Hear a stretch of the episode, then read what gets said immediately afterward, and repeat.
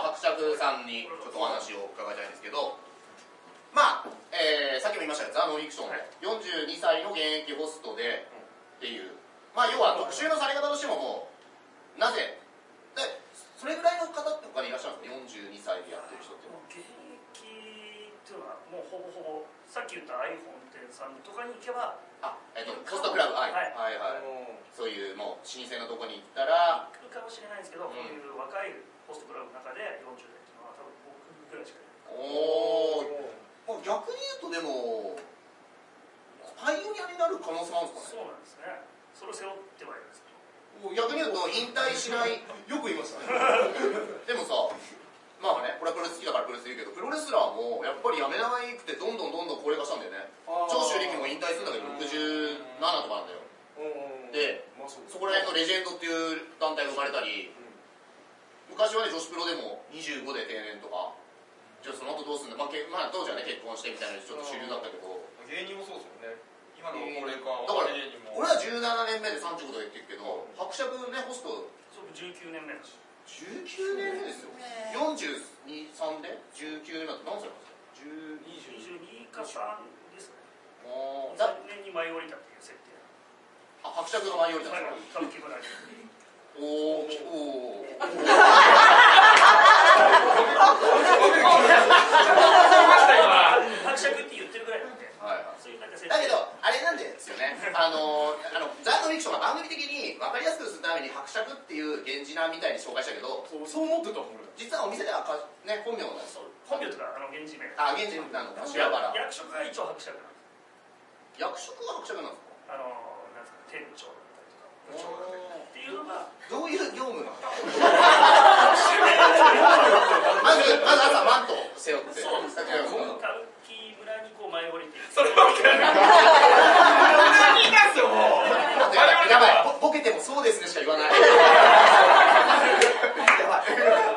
アリアルにマントとかも羽織ったりもえっと、こ実際業務は何なんですかその、なんですかねヘルプについていろいろあるじゃないですか。はいちょっと僕もあまり詳しくないですけど。伯爵っていうのはまあ、肩書きじゃないですよ。そうですずっと長くいるおし。店にいるそのホストの皆さんそういうのは全部ついてるいや僕だけですつぶりでなるほうど。お店全体でいじられてる。あの遺跡遺跡っていうかあー別のお店にいらっしゃったんですか自分で店やってたんですけどそうあそれは知らないダメになっちゃって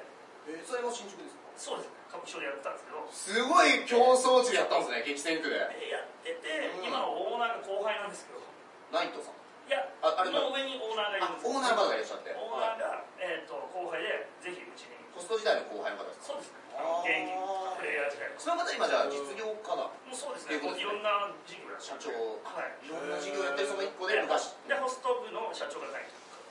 でああ、お店の店長じゃないですけど。はいそうですみたいな感じでオーナーにうちに来てくれって言わはれてぜひ行くとこないから来てく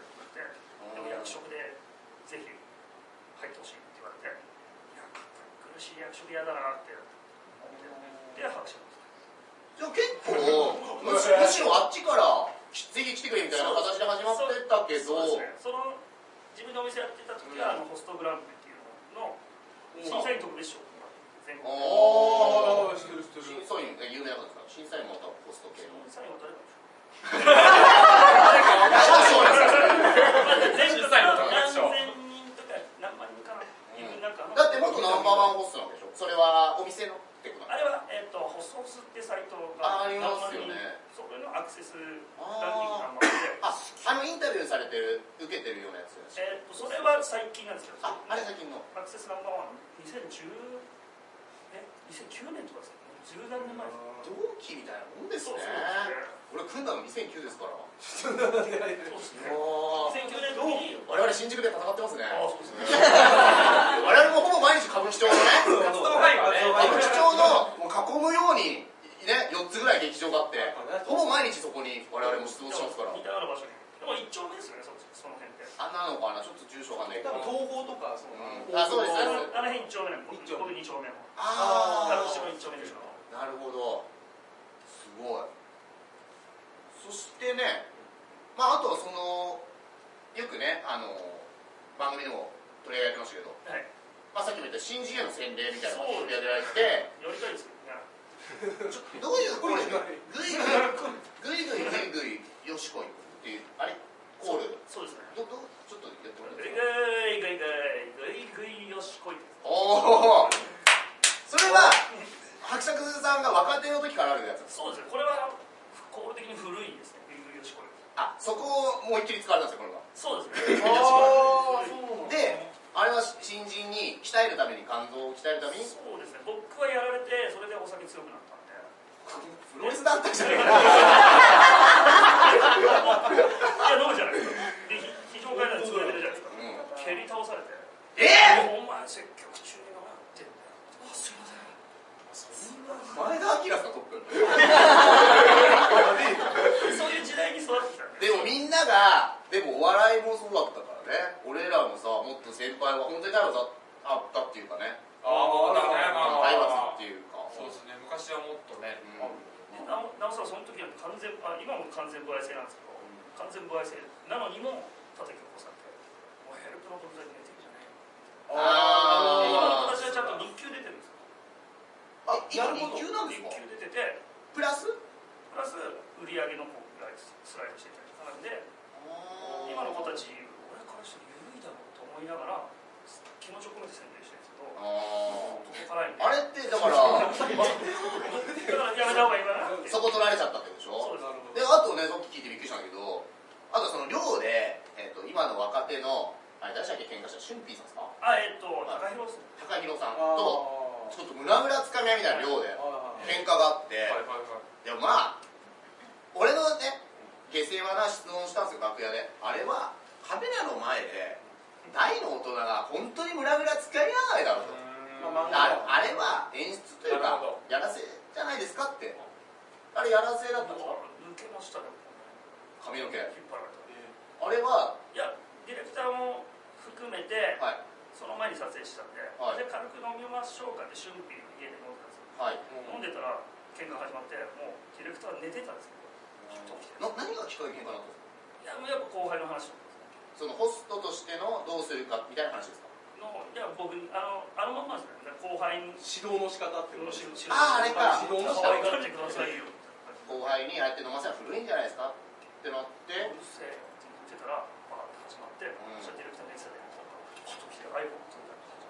プロ魂 カこれは使えるカメラ起動する時間ないから iPhone iPhone で画質がちょっと悪いんですよあそこだけ画質が悪いんだ iPhone なんで全然台本じゃないってことですだいぶ混んであるすげえすげえ全部全部が本当うまくいきました伯爵同世代はいないですよねお店にはだいないでからすねうーんと一番近いとおいくつなんですか10個下ぐらいです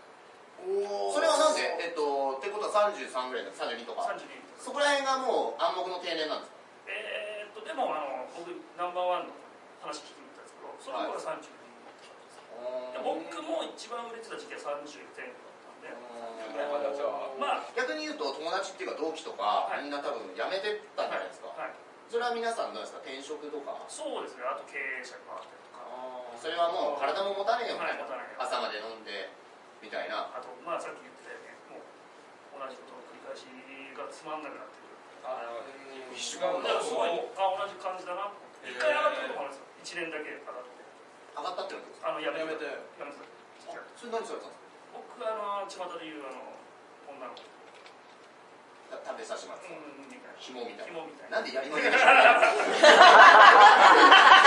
膝が倫理観独特人前でねあれですもんねやめたいじゃないやりまいっすですねかやりまいんじゃないですかやっぱ気持ちいいやっぱ紐は気持ちよくないからでそれで本当に毎日がつまんなくなっちゃっうてんで自分のお店やるときに当時一番最初にややってたオーナーさんと共同にお店出してたんですよああやっぱホストやなんか連絡が来て連絡が来てお前とやっぱり一緒にやりたい「お前先何してんだよ」っつってでもそんだけいいコース一番つまんないでしょその言ったらうんなんかフリーターじゃないけどそうです何もしてなかったでお金は困んなくてお金困んないけど毎日横にいるんだよその女何の子してたんですかパチンコとかパチンコに逃げるしかないパチンコキャンブルやらないんですけどあその子がタバコ嫌いなんで当時タバコ OK あ一人になれる場所パチンコ屋しかないあーできないパチンコできないパチンコ目押しもできないのその子ずっとやっておっちゃんと仲良くなっあて目押ししてくださあーいああるあるい意味のないこれ思ってたんですね意味のない自分の場所ここだなスポットライト当てられるのは逆にその同期でやられてた人から誘われたりとかなかったんですねうち俺こういう仕事しててみたいなはもうあったんですけど、うんいやーでも、うちが合わないからうん、自分でやりやるんだったらいいかな自分でやったんですけどあお店をね、はいああなるほどなるほど、うんそうですその時は現役で自分もプレイヤー兼、はい自分プレイヤー系でうんそのお店の一応ナンバーワンですみあーあたいなとこの前ねその、えー番組でその TikTok を始めたり、はいそのもう何より構ってらんないみたいな TikTok やったりで今 YouTube チャンネルもあったりあれはなんかあれ前からですかそうですねあー一応自分のくっつけてたからインスタグラムもあったりそうですねこうでもアナログなんでなんですよ、っていうねはあやり方がい、で TikTok は一番簡単なツールだなと思うっんてちょっと入ってみたんですけでどあれで TikTok かなんかは分かんないですけどがきっかけだったと思うんですけど、その番組のねはいなんか遠方から男性のお客様がはい来ていっぱい入れてくれてめちそゃくそちゃれで4位かなんか有名ねになりましたえーもすすごい初歩的なやつなんですけどコストコが男性でも入れるんですか男性でも入る指名立てていただけるあの初回料金とかいうのはやっぱり男性は断ってるんですけど初回料金初回っていのうのはもう来店をしたことがないお客様は女性の場合なんですけど、はいまあ、3000円とかでも飲めたりとか3000は円だけでもなるほど指名する人も分かんないからなるほどでいろんな人が回ってついてくれてはいなるほど男の人って来て何するんですかでももう普通普に通に飲むんですか会話して会話してえー TikTok 見てよっつってお TikTok じさん TikTok 見て んだだってやったの寝起きのこんなあ35俺らぐらいの、はいおーだってさなんか経営やられてる方で大阪でで彼女さん連れてきたんですよそれの方がいいんですかそれでも全然いいんですよ僕的には全然で彼女さん連れてきて「お結婚するからさ」じゃあシャンパン飲みましょうか」みたいな全然ボンボン入れてそれどういう経緯で TikTok 見たけど頑張ってるなみたいな俺応援したい TikTok を見たのとあと第1回目のノンノンフィクション2年前とかね、もう見てくださいああじゃあちょっとつながはいっそて、れがあってじゃあこれはぜひ応援しに行かないとあーあとあのボクシングジム行ってはい殴られるやつ、そうですねあれあれはね同僚の方が普段通ってるジムの、はいで結構ボコボコにされるのをあえてあげるみたいなそうですねあれでバズったんですあれはそんなにバズってないですああれあはそんなにバズってなへえいあれはあの1回ですか格闘技は書くときはあの1回でそうですねう通ーんおうとは思ってるんですけどいや 絶対やらないでし ょ43で通おうと思ったらいつ行くんですか、あなんか今キックボクサーの方に知り合いができて世界チャンピオンのえ元瀬え今今の現役でじゃあ限られますよあの梅野源源氏源氏っおおよく名前はていう結構レジェンド的な選手ですよ多分そう三昔からいらっしゃるえと僕の一回りしたの三十ぐらいですなんかね僕もたまにその芸人、えっと素人同士の殴り合いの大会とか出たことあるんですけど、はいはいはい結構あれ芸人もいるんですけど、はいはいホストの方もいるんですよね割あーとそうですねであのシュンピーって一緒に宴って大会に歌源出氏た、はいあシュンピーって名前はあシュンピーって源氏名です源氏のはいあれ関係あるんですか芸人のシュンシュンクリニック全然関係ないじゃないですかおお壊し屋がシュンピーで直し屋がシュンシュンクリニックピーはいはいあちおょうどーちょうどですあれです成立どうすんの誰もしっくり来てないからさ、いつも。二人だけだから。でもさこんなに受けがうまいのにやいやいや指名が入んないのねあ入んなかったじゃないですかそうなんですよなんか売り上げがうんえっとし初回さっき言ったじゃないですか初回につく順番があってはい売り上げの上からとあと新人からとあと呼ばれたあなるほど初回で指名する人が分かんないから体験したいみたいな感じで来た人に最初に行はいく方、でで大体60分だったらろく10分で言ったら6人ぐらいしかつけないんですよそうかそう回りきれないから、回る前に終わっちゃうで全然初回もつけてない状態だったあのナンバーワン下の方ででそっ呼ばれかないそしこもその順位で優遇されていくんですね、でやっぱ上に居続けないと初回もつけないんでで初回につかない限りお客さんもやっぱ聞けないのあーで生涯一プレイヤーっていうことをなんかで見たんですけどジャイアントババアもね言ってたけど生涯に引退っていうのはもうないってことですかそうなんじゃないですかね逆にでもさっき言われてたのがもう本当にあってちょっと次やりたいことあるのかって俺はじゃあ逆に言うと、65とかでもやるってことまあそうですねでも車椅子をしてもらいながら65では早いでしょ65では早いでしょお願いします芸人はいるんですよあのいるよね師匠がいて師匠がね僕らも今も浅草の舞台とか行けばはでなんですよそういう道はあるんですよねもちろん師匠でも夜バイトしてるバイトしてる方もいらっしゃるらしいですけどでもあの i 本店さんのやっぱさっき言ったアイデカのクラブアイデは70ぐらいのホストさんがえいたらしいへーいたらしいのでもうもうやめられたから70どうですのホストいたんですはいかいただきましたでナンバー入ってたんですナンバー入ってたんですかやっぱお客様がもうセレブだったんですえー、年よ上好きってことですかなんですかねで社交ダンスとかもあるからあのお店はあ名前なるほどお客さんと一緒に、はいブルース・リーの時代みたいですねいいわあ初めてそうなんですか全部そうですよね確かにここは引っかかったなんか話合いそうですねこれは言い出したんですあとね、あの TikTok かな、俺の心の叫びはマフーバっていう動画があってね、はいはいはでいよ世代を感じますねマムがでしょ、炊飯器かなんかに向かって、あーって言うんですよ、で、バって閉じて、俺の心の叫びはマフーバなんだけど、マフーバは今の女の子わかんないでしょ、わかんないですねドラゴンボールのね、あれ誰かわかんない、えーとムタイト様が最初言ってるんですね老子が亀仙人が、 1,000人がしい一回やっちゃうとこう死んじゃうかもしれないそうそうそうそうで天津飯が失敗する天だ津か飯らが穴開いてたっていう全員ハゲじゃねえか誰もわかんないだからさ、TikTok 始めるぐらいプライドしてたのに、なんでマフーバやってるのあの若い子に向けたんじゃ確ないかに結構 TikTok っていろいろ調べたんですよはいやっぱあーり TikTok SNS で一番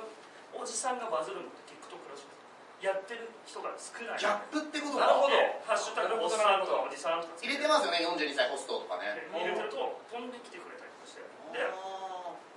ャリーキャリーさんいるじゃなはいはいですかキャリーいはいさんがなんかツイートしたおじさんがもうあーなだので誰かに見つかればあーなるほどすげえ芸人に似てるよね確かにまあ、やり続けようかなでマフーバって何なのって今ハテナマークが出たら DM 来るじゃないですそかうマフーバ知りたいお店おいでおーマフーバを知るためにロミオに